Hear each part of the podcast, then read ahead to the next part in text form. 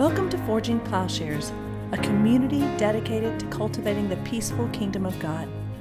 We hope this part of our ongoing conversation stimulates your mind and challenges your heart about what it means to be a follower of Jesus. Please stay tuned at the end of the podcast for a short message about our ministry. If you will permit me, I will begin to introduce the Jonathan's original question to just do a, a, bit of an introduction to chapter two. In chapter two, there's two ways of classifying the body here. And he notes in the beginning of chapter two that there is the divided body. And this is, you know, the, the body might be circumcised or uncircumcised. So when we say divided body, it's first of all referring to that Jew Gentile divide in Ephesians later, he's going to talk about male and female. In other places in Galatians, he talks about the bodily division between male and female. But the, the point in both instances, he's the division marks, it, it, you know, circumcision is clearly the mark of the law on the flesh, on the body. And uncircumcision is a mark on the body. That is, that the flesh bears meaning that it's written over quite literally with a sign. It's the imposition of a sign system on the biological body so that we're really no longer talking about a biological body. You know, even the terms male and female, I think that, you know, Paul is going to say we're no longer male and female in Christ.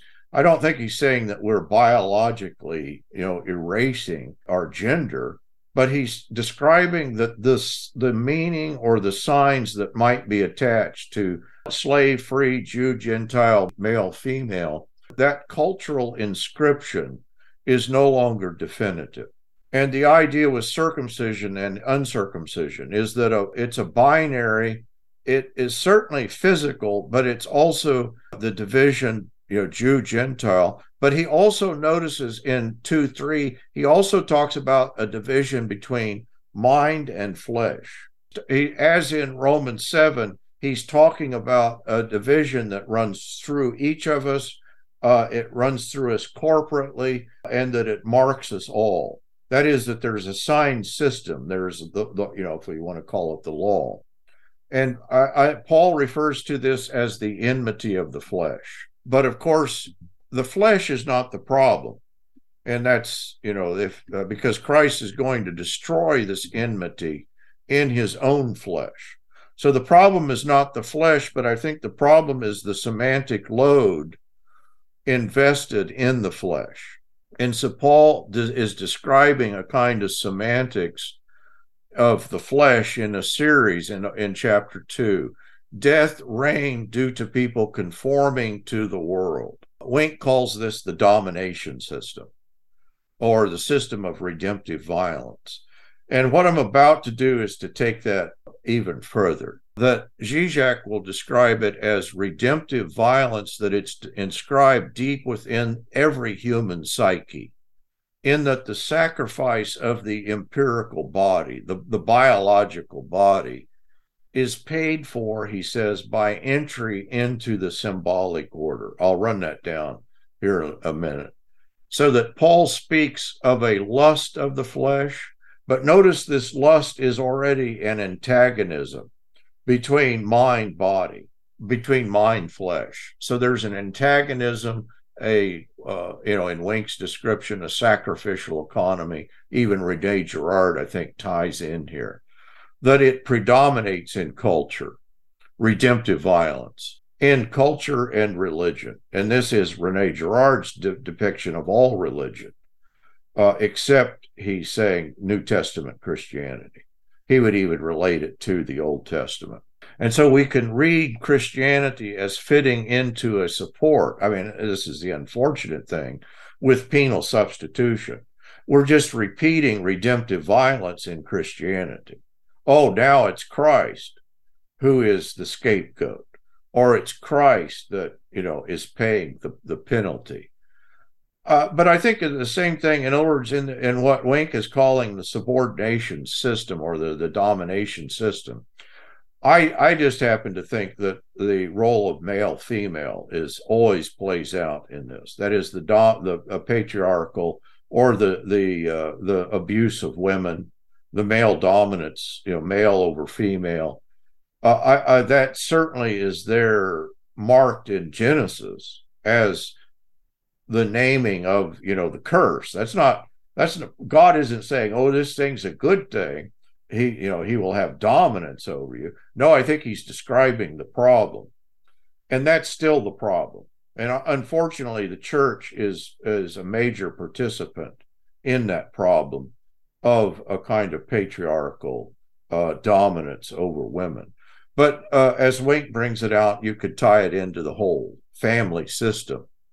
And so there's a definitive economy that is being described here that is going to be resolved in Christ or in the flesh of Christ. So in 122, actually, he says that, you know, this is what we've just been talking about. He subjected all things under his feet. I think this domination system is what is is being undone, this sacrificial system. That in his body, and isn't it interesting that we return to the use of the language of body, the fullness of him who fills all in all. And so the unity of the body is achieved in the incarnation. And what body? Well, I think all of these bodies that we've been talking about the corporate body, the individual body, the male female body, the circumcised uncircumcised body, that these dualisms, or if you want to talk about a kind of Gnostic antagonism, that it's overcome. And so, in a strange way, you know, what is it that we talk about the incarnation of Christ? But maybe Christ is really the first incarnate human being. That is, that our tendency is toward a kind of disincarnateness, an abandonment of the body, an antagonism toward the body. And uh, I, uh, some of you, you've heard my the psychoanalytic understanding of this. Uh, you know, Lacan, Jacques Lacan, Slavoj Žižek are just developing a Pauline understanding. And what they're doing, they're taking Paul's three categories in Romans 7. That is psychoan- psychoanalysis as we have it. They're they're they're both Freudian, by the way, but they're they're doing Freud in a particular way. You know, in Freud, there's the ego, the superego, and the id. Uh, and Lacan just, well, you know, ego is just Paul's word in Romans 7. Ego, it's just I.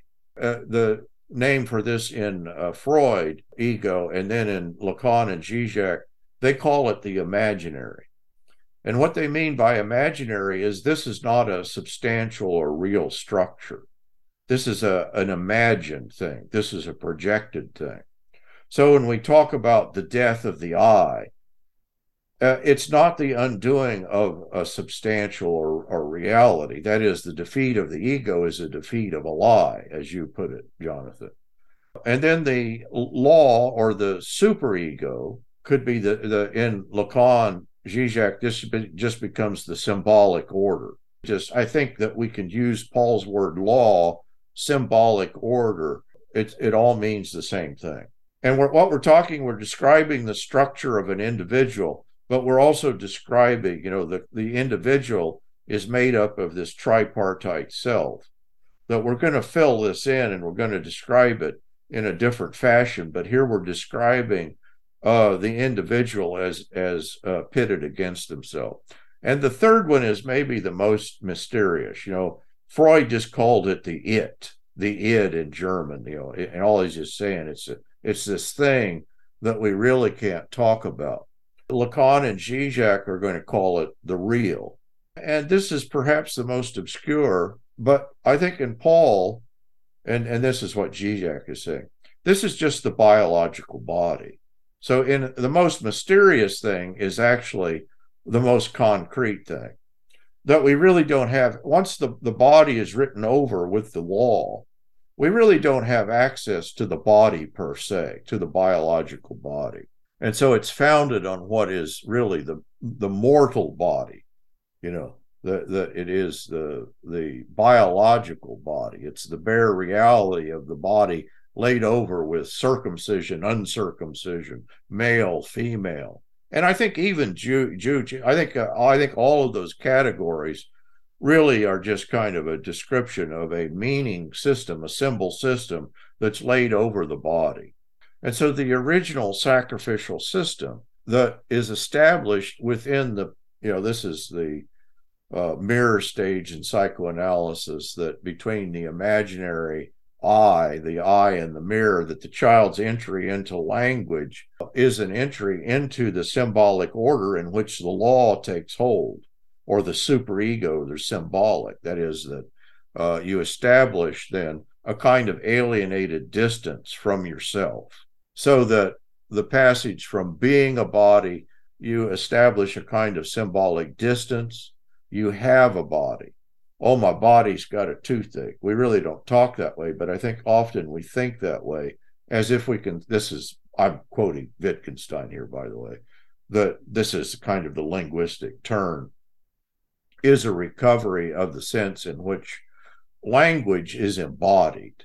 And that's the that's the significance of the, the linguistic turn. In uh, in terms of human personality, we are still caught up in this notion of having a body, as if the body, you know, this is the Cartesian, the body is kind of an orthopedic extension, a kind of mechanical thing. And so self consciousness arises with the realization of the refusal of the body. Uh, you know, sec- this is castration. Uh, this is the you know the castration complex in Freud you know, what is castration? What is the castration complex? Do you think that that might be connected to circumcision? Well, of course, that's the, the picture in the Old Testament is that circumcision is the mark of the sign that God has the power and it's not the individual. That is, Abraham's going to trust in God, not in his own power for procreation. And so the symbolic or the soul you know, normally, even in a child's entry into language is paid for then. You, you lose the, you know, what is human desire, this kind of exponential desire? Biological needs are fairly straightforward. You know, I need to eat, uh, I need warmth, I need sex is a basic human drive.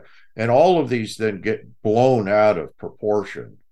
Uh, and I think that's what Paul's describing. And certainly that's what you know, that's what's being described in the psychoanalytic literature. And this is called jouissance in French. The idea that this is always a death dealing evil desire. So, jouissance, I think, is very often, Paul will use the word desire, uh, I think, in the same way. He doesn't, you know, in the Bible, you'll find different usages of the word desire. There is the sense that the subject turns away from the body and refuses to obey the body. And so this is the sense that there's two bodies in psychoanalysis, but I think there's two bodies in Paul. That is, there's the mind, there's the flesh, the body, you know, that is the subject that gives us problems is not really the our biological body psychoanalytically it's the symbolic order that the body is written over with so that the unconscious most clearly speaks through our body in a strange way, you know, uh, through human desire. The innermost sanctum of the individual is this kind of fundamental. I think if we described it in Pauline terms, the attachment to the letter, the attachment to the law, the inscribing myself, interpolating myself into the law, or you know, being uh, uh, that in some way the law is enduring, the law is immortal.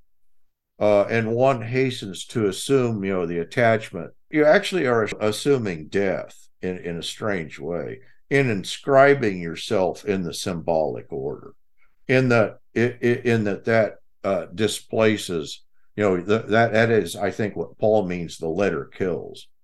Uh, it's my epitaph. I don't know how significant you want to take the history of writing, but early writing very often was the writing on tombs. And so I, you assume the letter, you assume death in order to avoid it. The dead are immortal in a sense because they're no longer subject to dying. And so Paul describes this present tense resolution. I think this is the problem. At least this is illustrative of the problem that he's describing, you know, that Christ defeats, uh, that, that there's peace, there's unity in the body of Christ, in Christ's resurrection and ascension, and our participation in that, even when we were dead in our transgressions. I think that that really means something. That another name for this dynamic, this economy, Jim, is death, death drive in Freud, but I think in the New Testament, death per se. That is, you. Jesus says, you know, you're the walking dead, uh, and Paul is describing being dead in sin, and the resolution is being, you know, the passage we just read at the end of chapter one. So death is marked by division within the body, but Christ overcomes this division in and through his body, and our bodies are restored to a unity as bodies and not the empirical bearer of meaning. And so he doesn't use the, the word flesh in his description of works. And I think that's significant. You know, what is the main work he's talking about?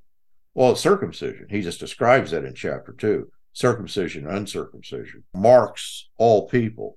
And uh, it's no longer through works of the law, it's no longer through the meaning that is born in and through the law. By grace, you have been saved through faith. And this is the gift. And then uh, I think he's attaching, you know, what is the work we're made for? I think the work we're made for, that's Paul's language, is the work of love. So, this split in the body, this incapacity of the body, is an incapacity for love. That was that article, Jonathan, in a very brief introduction. I don't, does that totally confuse you, or does that does that get it? No, that that's helpful, but uh, that's a heavy thing to get into for you know the, the psychoanalytic part of it, which I'm not real savvy on. But I, I'm understanding what you're saying, and it does help make sense of that, tying that into the New Testament ideas of how, of how Paul's addressing those same issues in terms of the flesh. And if you don't buy it, I'll just think of it as an illustration. Paul must be talking about something, and what he's talking about must be something on the order that I'm describing, even if I, even if in the details. I think it is an, if for nothing else, psychoanalytic, a psychoanalytic understanding is illustrative of something like what Paul must be talking about. That we're dealing in death, that we're as good as dead in our transgressions, and we've been made alive in Christ. What I'm saying is, but then we can go through and tie all that Wink is doing in chapter two into this in ending the domination system in terms of male female, in terms of family, uh, in terms of, you know, a kind of corporate understanding that we, it's no longer our interpolation into the law. I'll fill this out a little bit more next week. I know that was that's kind of a lot. Ephesians, the, the passage here in chapter 2, he's using the exact same word in Ephesians 2 when he talks about abolishing in his flesh. The word is there in Romans, and the question is, you know, I think we the word abolish is probably the wrong word. And the the idea that you get is suspension. You know did did christ abolish the law? No he didn't abolish the law. He suspended the ill effects of the law. And this is by the way i think the genius of hegel. Luther is going to translate this word as aufhebung the uh, in uh, romans and ephesians the word is katargeo. You know that's the word that gets translated abolished. I think it's the wrong word because what is happening is this this fits with Wink too because it's not like he's a we're abolishing the principalities and powers. We're not abolishing the law, but we're suspending the oppressive effects of the law and of these principalities and powers. That then explains our relation. In other words, we, we it's not like we can escape the law in and of itself is not the problem, but it is our orientation to the law. What's the passage in Romans where he uses that word? Uh, Romans chapter, he uses the word uh, katargeo 7, 1 to 3, it's there. He also uses it in chapter 6. Uh, he'll use it, it's actually used several times there in chapter 6 and 7. And so what we do with that term is is key in terms of our understanding of what salvation is. And so even though what I just described, I may have just uh, may have been so weird for you, but what I am describing is a system in which we can understand what is needed is not an abolishing of something. Paul is going to talk about the the breaking down of the wall of hostility. He doesn't hesitate to talk about that. But he also he's talking about a suspension of the antagonism of the hostility. And so I think it's important how, how we how we describe that. Jonathan, absolutely clear in your mind now? I've, I've got it 100% wired, I think. okay. All right. After reading Ephesians 1 and reviewing some of our ideas about what it is the gospel is addressing, that is atonement theory, what clues are there in this passage that is in chapter 1 to addressing the idea of separation and reconciliation in chapter 1? And what is it that's being unified or what was separated? So what let's start with the idea. What is it that's separated or that there's a division. How does that function? Um, I focus on the end of Ephesians 1, Paul's prayer for the readers of this epistle, the church. And he ends it with a reference to Psalm 110. And that reference is talking about what God accomplished in Christ when he raised him from the dead and made him sit at his right hand in heavenly places, far above all rule, authority, and power and dominion, above every name that is named, not only of this age, but also the age to come and he has put all things under his feet and made him head over all things for the church, which is his body, the fullness of him who fills all in all. And and the the reference in there to to Psalm 110. And so that's a psalm Jesus references in Mark, and I think the other synoptics as well, begins the Lord being Yahweh said to my Lord, Sit at my right hand till I make your enemies your footstool. And it's a psalm, maybe very well of, of thanksgiving that Israel prayed for David um, uh, but that the church turns into a song about the, a psalm and a, and a prayer about the Messiah coming, about a priestly figure who is seated at God's right hand, um, who shatters kings and chieftains of the world, and who judges the nations, and does so so that when he returns to God, God's people will be free to come worship him and will freely offer themselves in worship to him. And so Paul picks this up in a couple different places here in Ephesians, and also he deals with a lot in First Corinthians. He picks it up at the, in Romans eight as well, and in um, Philippians and in Colossians. But in First Corinthians and here in Ephesians, I think he deals with it most significantly. He deals with it as as the end, talking about the resurrection and what happens in the resurrection. Um, in First Corinthians 15, he goes through a couple arguments. You know, you say you, you, there's questions about whether Jesus was raised from the dead, and he says first, well, these people saw it. Second, if he hadn't been raised from the dead, then you know we're blaspheming God. Third, we know he was raised from the dead because Israel has always prayed Psalm 110, and that psalm says, "The Lord will put all of his enemies, will make all of his enemies a footstool," and we know the resurrection will happen uh, because that has yet to happen. That's going to happen. And so, looking at the end, we know that Jesus is the first fruits, that when he comes again, we'll be raised with him, and that eventually he will defeat his enemies, uniting all things to God. So, God will be all in all. And then in First Ephesians, he pulls that vision of the end and the final resurrection back into the church itself. So in First Ephesians, he uses Psalm 110 and connects it not only with things that are to come and what God has accomplished in Jesus, but also now what God is accomplishing with Jesus in the church itself. Because it ends not looking at the end of all things, but talking about how God has put all things under his feet and made him the head over things for the church, which is the body and fullness of all who fill him. Not only has this prayer of Israel of a king coming, uniting all things, offering the world up to God after defeating his enemies come true, but it's happening in time now through the church that is Jesus' body making this happen. He's pulling together God in heaven and the earth and uniting those two. And what he's separating, I'm not sure as much as you see in Ephesians as in Corinthians, what he's separating is the enemy. What he's separating in the psalm is the nations of the world that are to be judged, the kings of the world, uh, the principalities of the of this world. What he's separating in First Corinthians is the enemies of God, the final enemy being death.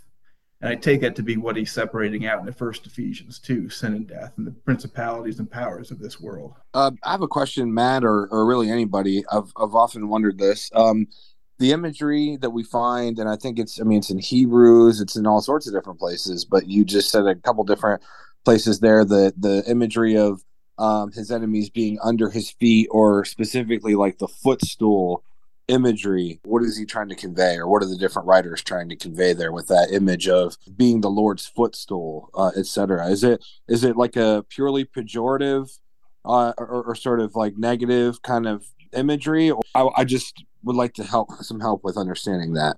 It's something that's always kind of puzzled me i take it as an imagery of defeat of defeating your enemy of standing over top of them it kind of answers this question in general about what is being unified in Paul's thought, what's being reconciled, what was formerly separated. He states in verse 9 and 10 in the, the main the heart of the chapter is heaven and earth. He says, He made known to us the mystery of his will according to his kind intention which he purposed in him with a view to an administration suitable to the fullness of times, that is, the summing up of all things in Christ, things in the heavens and things on the earth. I appreciate your question, Matt, kind of tying in Matt's use of the psalm there because I think that's it. I mean, like that Christ made the earth his footstool could be seen as subjection, but it's also one of unity. It brings the two together. That you got heaven, which I guess people would generally assume anything that's from God is coming from heaven, and it's it's real and good. And uh, earth, some sort of the natural dualism that may be there or implied, Christ shatters it by by unifying them all, or, or, or announcing and revealing that heaven and earth are indeed summed up in Him. So I think that's the footstool imagery. Maybe it does reflect sort of a a unity that you know footstool is no less uh, a thing. I mean, it's an it's an important thing, just like the foot is important, I guess. But the point is the unity. What do y'all think of that?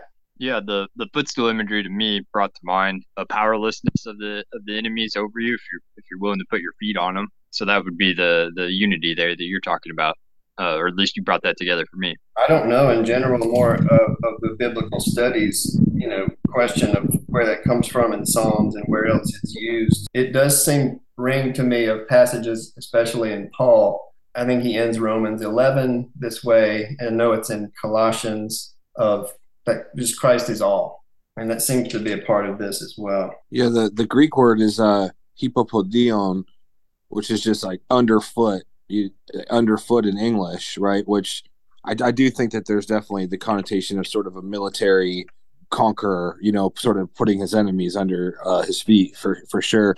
But I guess I was always a little suspicious too that this class is, you know, as like all Paul's classes are, you know, always have the theme of peace and unity and things like that. That is part of, I think, St. Paul and uh, his economy uh, right uh, is of unity and peace and things like that. But uh, maybe like paul's I, I, liked what i don't know if it was irenaeus but the sort of analogy with the progressive sort of progression of a human being you know the the apokatastasis or whatever you want to call it that, that it requ- that first there really is the defeat of the enemies there really is a trampling them underfoot through love through peace through the gospel of peace through a vanquishing of his enemies through love of peace, where they're utterly vanquished and conquered and come to naught. You know that their their violence and their divisions and different factions and all these different things are exposed for the lie that they are. That's the first step towards hopefully something better.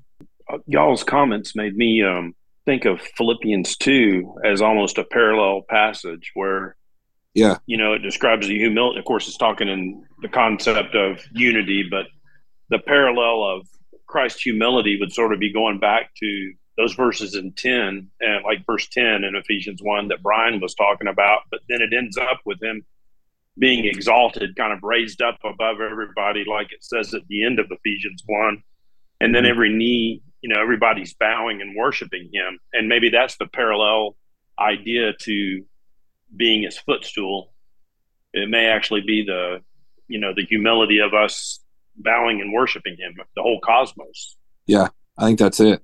I'm thinking of like a, a thread that's stitched into a cloth and this word power it's like a reflection of this idea of participatory tracing that word of that term power. It's similar to the, re- the working or the power that was involved in the resurrection.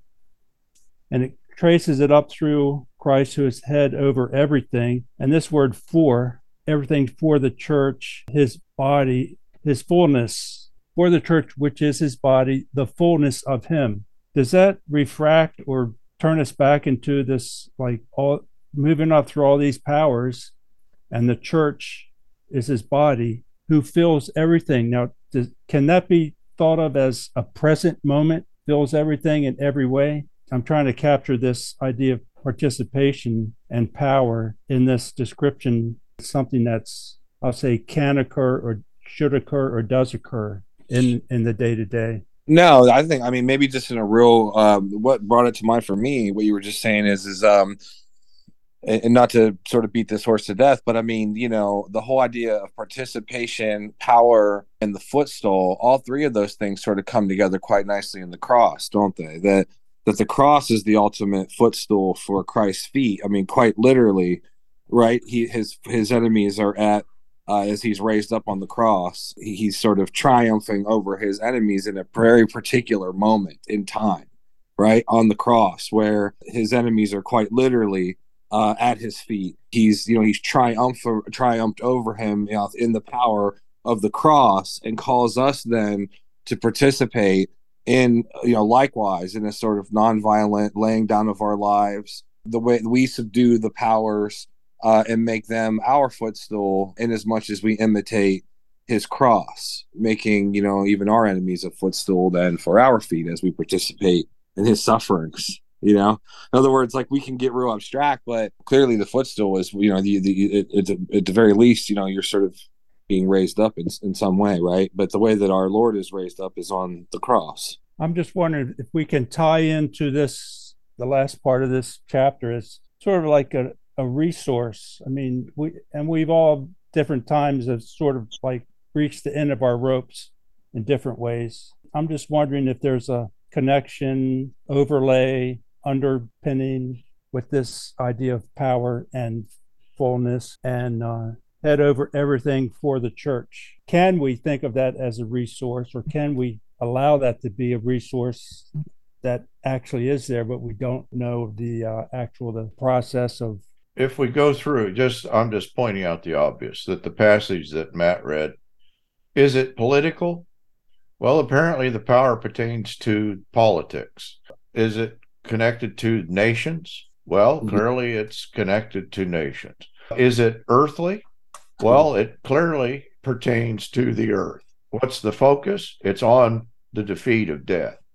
And so I think in our explanation or the answer to your question, Jim, uh, that the way that the Christian power works, and this is kind of the John Howard Yoder look at, you know, it's a kind of jujitsu understanding as you get in Philippians through a, a subordination, you know, Paul and Jesus are going to subordinate themselves to the powers. And in subordinating themselves in the way they did, this doesn't mean they obeyed the powers. It means that they defeated them.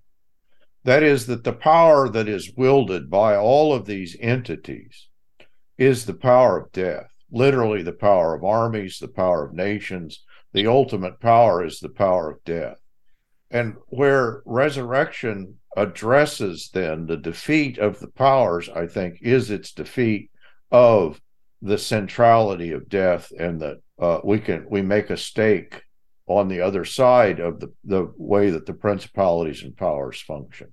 Yeah, I guess we could uh, we could float off pretty easily into abstractions, but I liked what you'd already said, you know, that, well, what is it that the cross recapitulates for the church? Well, power, politics, ethics, right? Peace. In other words, like there's real world concrete things that that the cross recapitulates in our human being in our in our sort of way of being human. It's changed. It's restored. You know all those different words that we talked about. So that the cross recapitulates the way that the church is supposed to think about power the way it's supposed to think about violence the way it's supposed to think about the state or or however you could just go through a million different ways and I, I think until we we do the Walter Wink move until we do the John Howard Yoder move? The answer to your question is a very practical answer. There's a way of engaging the powers that defeats them, and we have that capacity. And that's the you know that's the picture. It's a the David Bentley Hart translation here, far above every rule and authority and power. Uh, and then he has ordered all things under his feet. That is, he rules. that the thing that is disordered is the futility, the, the subjection to death and futility. That disordering that is there in the human realm that infects the entire cosmic order. We can't, there's a kind of mystery here uh, as to how it infects it. But is there any question that human failings are cosmic in their consequences in terms of ecology, in terms of human disease. I mean, some of it is easy. We can see, oh, yeah, but some of it we may not completely comprehend. But apparently, the universe is fashioned in such a way that it is built around our ability to affect and interact with, to order and dominate and misuse. And that then shows itself in the various disasters that we, that we deal with and that then is being reordered. So it is a present tense thing. I think it's something we exercise, but obviously not in the fullness of that. You know, the, the fullness of it is that picture in Revelation where heaven comes to earth. What's amazing is that he rules from the cross. That does that's so counterintuitive, you know, that we would say we would normally just make the move and say, well, no, he rules in the resurrection and the ascension and stuff like that, right?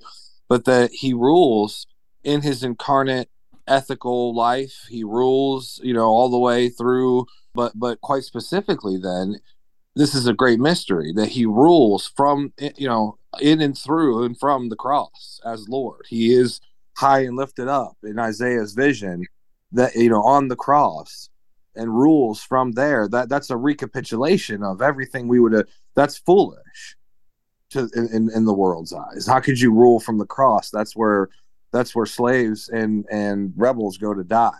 That's that's proof that rome rules right? The cross should be proof that the state rules but the recapitulation in christ is actually that's the place where god rules. And it's interesting to me that somebody like hippolytus and i think he's typical of the early church pictures the cross as kind of the beginning of the incarnation which sounds odd but of course, the idea is that it unfolds backward and forward. So that instead of talking about the virgin birth as the inauguration of incarnation, Hippolytus talks about the cross and that it goes backward in time.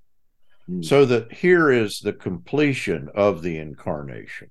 After looking at all the material and considering a nonviolent understanding of the atonement, hope everybody has an under uh, that that's something you get between the difference between a violent and nonviolent atonement what are the significance of the words grace and peace and the interaction of these two terms in especially as it involves real world conflicts. I started out with uh, some initial thoughts. I said peace is commonly thought of as a cessation of hostilities. When countries are at peace with each other it is the opposite of being at war. I think an understanding of peace would start with this as a very limited but possibly useful definition. It is a limited definition because it doesn't account for the methods used to obtain peace. The pax romana was a type of peace and the use of atomic weapons brought a type of peace between the united states and japan however both of these were imposed by the use of violent power historically, that type of peace will eventually lead to retaliation and rebellion. Unpeaceful methods do not lead to a true peace, even if they lead to an apparent cessation of hostilities. Likewise, in our personal relationships, we often enforce a type of peace if we are in a position to intimidate or coerce that is not at all peaceful. And then on grace, I said grace seems to be, at least in part, the method of true peace. Grace generally costs the one who gives it something. To have grace is to hold the attitude that the object of your grace has value and it is worth the cost of whatever it is that you are losing or laying down to give grace to the other. It may be pride that has to be let go. It may have a physical or a material cost. It may be a lost opportunity. It may be a downgrading of social position or status. Grace costs God something, even when God is seen as out of time. And we talk about the eternal Christ and the incarnation as a fact of who God is, as much as something he has done there is a giving up or maybe a laying down that costs not just something, but everything, as is evidenced in Philippians 2 6 through 8, are seen in the agony of the Garden of Gethsemane. Grace is the way to peace, and it has a cost.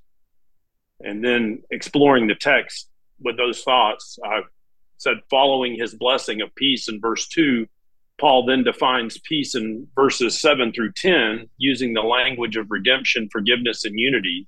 In verse 7, redemption and forgiveness are activated by Jesus' blood in accordance with the riches of God's grace as opposed to the satisfying of God's wrath. And this thought is then paralleled with his will and his good pleasure purposed in Christ. He finishes this incredible thought with cosmic unity again in Christ in verse 10 this is true peace, not a peace between man and God that is imposed or compelled, but a peace provided from God for man from the powers, as Wink would describe them, good, fallen, and redeemable, that are at war with us and opposed to peace. I believe the powers that Wink describes are accurate descriptors of the power structures of a fallen world that needs redemption, and that our social institutions nations, families, and all relationships are ultimately redeemable. But I also firmly believe the fall of these institutions is dependent on the same deception that Eve was subject to in the garden. The serpent deceived me and I ate Genesis 3:17. The power structures that the fallen powers operate under is a lie, ergo they are fallen. This is a deception that humanity has bought into. It is the lie stating that power is exercised in violence and coercion and that fear can lead to love. It follows or maybe is preceded in the lie that God is stingy and demanding and that there's a better way to live than the way he has shown. It gives rise to non sequiturs such as the war to end all wars and the horror of the rack and the stake and the cross. It denies the actual principles that the cosmos was meant to articulate the true power of love, which doesn't take, but instead is actuated in self giving. There was one there in the garden who misrepresented God to Eve, the liar behind the lie, and she was deceived and believed the liar and the lie. And so do we. And we have no recourse but to believe it without the revelation of Christ, uh, as in John 8 44, who demonstrates what God truly is. If you've seen me, you've seen the Father. The peace that Paul is suggesting is a peace from the powers, and it is peace in truth as opposed to the hostility of the lie. It is provided by God through Christ by grace.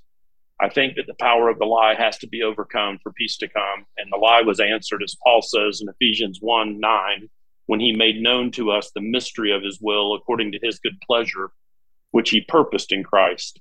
Christ is the source of peace. Christ is the answer to the lie. Christ, in his completely unanticipated and ultimately unpredictable way of exercising power and love. That power is the same as the mighty strength he exerted when he raised Christ from the dead and seated him at his right hand in the heavenly realms, far above all rule and authority, power and dominion, and every name that is invoked, not only in the present age, but also in the one to come. And God placed all things under his feet and appointed him to be head over everything for the church, which is his body, the fullness of him who fills everything in every way. Said, I pray with Paul that the eyes of my heart will be enlightened peace is the truth about the way God is, and grace is how He achieves it. My my initial reaction is is that it's a real world peace. It's not just some spiritualized idea or concept. It's not just hope you do well, and eventually, you know, it'll come. That it's an enacted peace. Yeah, I, th- I thought your answer was excellent and fulsome. Uh, and and gets at the idea that uh, grace and peace, you know, we can just kind of write that off. But I think Paul is saying, oh, this marks the theme. This is what Christianity is about, in that that's included in this greeting. So much so that I think, you know, this goes back to our discussion. What's being described, and as you bring it out, are two is an ontology, a different economy. Uh, and so to have grace and peace is is a different order of understanding. All right, looking forward to next week. Really? Okay, yeah. I'll try to. I'll I'll just let's just take some time. I'm going to publish a blog tomorrow. Well, I'll publish it on Thursday, and I'll run this down in the blog so you can read it, uh, and then we can just begin by saying, okay, here's here's what it, here's what this strange stuff he's talking about. Sounds good. All right. All right. Appreciate you guys. Good good answers. And we'll see you see you next week. Thanks guys. God bless you all. See you everybody. Good night. Forging Plowshares is a community dedicated to cultivating the peaceful kingdom by providing in depth, transformative biblical and theological education and discipleship. If you have found this podcast valuable, please remember to share on social media. If you have questions about what you've heard, or if you'd like to learn more about how you can get involved with Forging Plowshares or even support this ministry financially, please visit our website, forgingplowshares.org.